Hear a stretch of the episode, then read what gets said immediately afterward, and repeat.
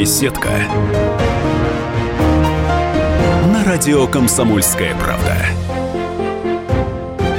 Здравствуйте, дорогие радиослушатели «Комсомольской правды». С вами экономический обозреватель газеты Константин Смирнов. Несколько дней назад я вместе с своей коллегой Анной Добрюхой взяли интервью у а, руководителя Роспотребнадзора Анны Поповой. А, взяли не случайно. Дело в том, что 15 марта празднуется очередной день защиты прав потребителей.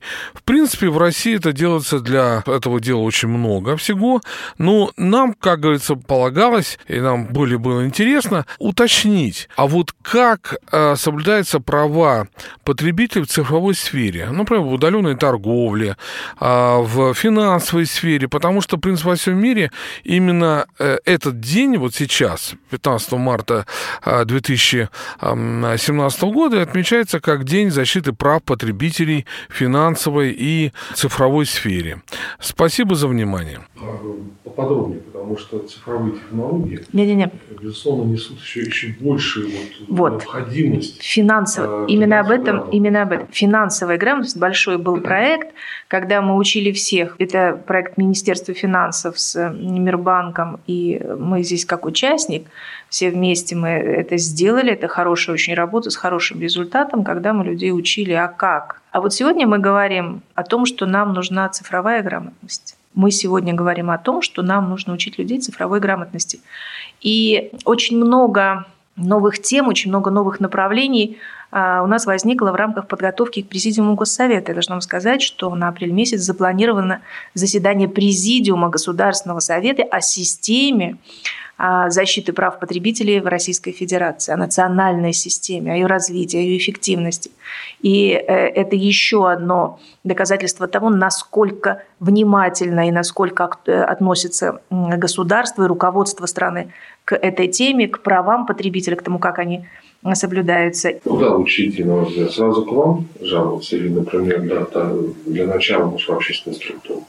Вы знаете, я не могу сказать, куда лучше. Куда я бы сказала, куда ближе. Угу. Куда ближе. Но э, наши центры и пункты консультационные выполняют свою работу бесплатно, это абсолютно точно. Мы не берем ни копейки и потом при необходимости сопровождаем дело в суде. Ну и мы имеем право дать свое заключение, это заключение государственного органа, это мне тоже. Если ближе идти в общественную организацию, да, она у вас удовлетворяет. У нас, кстати, на сайте вот zpp.роспотребнадзор.ру, там есть карта, а, и вот на ней в каждом регионе, в каждом населенном пункте отмечены как наши консультационные пункты, так и все общественные организации. А, на уровне муниципальном, региональном, а, национальном и наднациональном, международном. Вот все там отмечено с адресами, с телефонами, с часами работы. А вот э, вы говорили о том, что, например, в прошлом году 800 тысяч заявлений о нарушении прав потребителей. Да? 700. 695 304. Да, что вот отлично. 95 304. Тысячи, да. А, 304. А, все. А сколько там вот именно по поводу финансовых услуг жалоб. Они возрастают по мере, вот, тем более, что все у нас появились новые услуги, типа услуг э, микрофинансовой организации, там масса претензий было еще год-два назад. Вот как здесь? Да, безусловно. Они, к сожалению, не уменьшаются. Причину этого я бы не стала так однозначно, что если больше, то значит больше обиженных. Может быть, больше людей позволяют себе сегодня жаловаться, и это тоже неплохо. Плюс к тому, два последние года экономическая ситуация для ряда тех, кто получал кредиты или как-то еще такова, что они э, жалуются. В 2011 было 20 тысяч, в 2016 30 э, тысяч 768 вот за пять лет, разница пятилетняя. Это ровно а, абсолютная цифра по количеству обращений. Ну и, конечно, то, о чем мы говорили, да, растет а, предложение самых разных финансовых услуг. А то, что люди жалуются, это очень хорошо. А ведь не вс... это вот точка, когда я говорю обращение, это не всегда жалобы. Угу. Это кто-то обращается, там, кому-то достаточно разъяснений, пояснений, помочь и так далее. С жалобами на действия тоже обращаются, но это другая другое количество. Что касается микрофинансовых услуг, ну, конечно, то, что сегодня творится, и то, что пока еще не урегулировано, это полное безобразие. Но это как раз та ниша, которая освободилась после того, как были отрегулированы услуги финансовые. Были введены правила определенные. Сегодня мы говорим дальше, и сегодня общественники говорили о том, что есть дискриминация там, по страхованию тех или иных услуг и, и, и кредитов. Но мы сегодня вот э, это обсуждали, это в самом деле то, что следует вводить в законодательное поле дальше.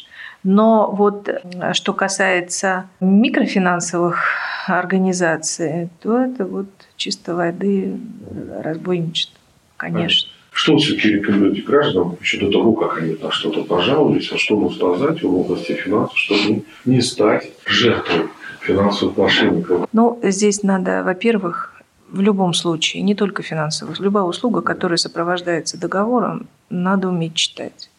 Не в смысле складывать слова в буквы, а надо уметь читать и прочитывать текст. И если речь идет о принципиальных вещах, о принципиальных суммах в вашей жизни, то лучше, если вы не сами не можете это делать, делать это с кем-то. В обязательном порядке. Попросить кого-то, детей, внуков, соседей, общественников или э, сотрудников Роспотребнадзора помочь вам разобраться с тем, что вы еще не подписали. И если вам непонятно хотя бы одно слово в том, что вы собираетесь подписать, хотя бы одно, угу. этого подписывать не надо.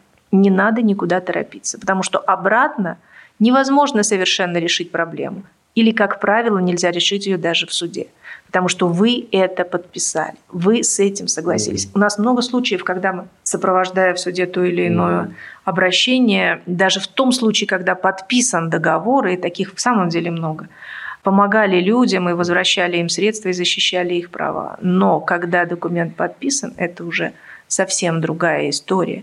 А вот э, самое главное – это прочитать то, на что вы соглашаетесь. Это очень важно. Прочитать, посчитать и понять, вы берете 15 тысяч, сколько вы отдадите. Хорошо, если 17 хуже 20.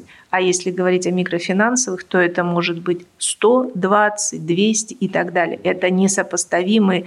И когда бы человек просчитал и понял, что ему отдавать в течение года, я думаю, что он на такую сделку не пошел бы. Но вот это тоже наша задача – научить, что надо делать. А если говорить об электронной коммерции, мне угу. очень хочется договорить о цифровой грамотности, да, вот сегодня наша главная задача, которую мы уже реализуем, не дожидаясь никаких поручений, это дать информацию, что делать. Вот мы пришли в банк, да, мы должны прочитать. Мы пришли э, на сайт, мы должны выполнить ряд обязательных требований. Да, мы должны прочитать, да, мы должны найти, да, мы должны внимательно отнестись к тому, как действовать на том или ином сайте, чтобы не попасть в простак, потому что к сожалению, это было всегда в истории человечества. Есть желающие нас обмануть, есть желающие на нас нажиться, есть желающие нашими средствами попользоваться. Поэтому мы вот разработали а теперь уже не пяти, а девяти шаговочку mm-hmm. такую, а, иллюстрировали ее. Это наш пробный шар.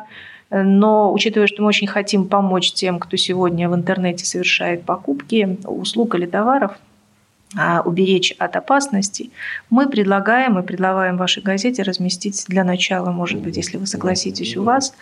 Вот этот материал, может быть, его оценят. Мы готовы к рассмотрению любых предложений, как это сделать лучше. Какие есть дополнительные гарантии для людей, которые покупают через интернет? Например, люди зачастую не знают, что можно вернуть. Вот, то есть то, чего люди не знают, вам кажется очень ценным. Именно что в России удалось это на уровне закона провести. Что нужно знать? Что должен продавец? До покупки продавец должен представить следующие сведения. Основные потребительские свойства товара, местонахождение продавца, место изготовления товара, полное фирменное наименование продавца или изготовителя, цену и условия приобретения товара, особенности доставки товара, срок службы, срок годности, гарантийный срок, порядок оплаты товара и срок, в течение которого действует предложение о заключении договора. Далее. При продаже товаров дистанционным способом по российскому законодательству электронная коммерция, интернет-торговля – это дистанционный способ. Так вот, продавец обязан предложить покупателю услуги по доставке товаров путем их пересылки, почтовым отправлением или перевозки с указанием используемого вида доставки и вида транспорта. И это пункт третий правил продажи товаров дистанционным способом. Покупатель может отказаться от покупки до момента передачи ему товара. И при этом он должен возместить продавцу расходы, понесенные в связи с совершением действия по исполнению договора, то бишь по к, не, к таким э, действиям может относиться доставка товаров. Это надо иметь в виду. Потребитель вправе отказаться от товара в течение 7 дней после его получения, а в случае, если информация о порядке и сроках возврата товара надлежащего качества не была представлена в письменной форме в момент доставки товара, то потребитель вправе отказаться от товара в течение трех месяцев с момента передачи товара. Вы слушали интервью руководителя Роспотребнадзора Анны Поповой. Его брали для вас корреспонденты «Комсомольской правды» Константин Смирнов и Анна Добрюха. Спасибо за внимание. До свидания. Беседка.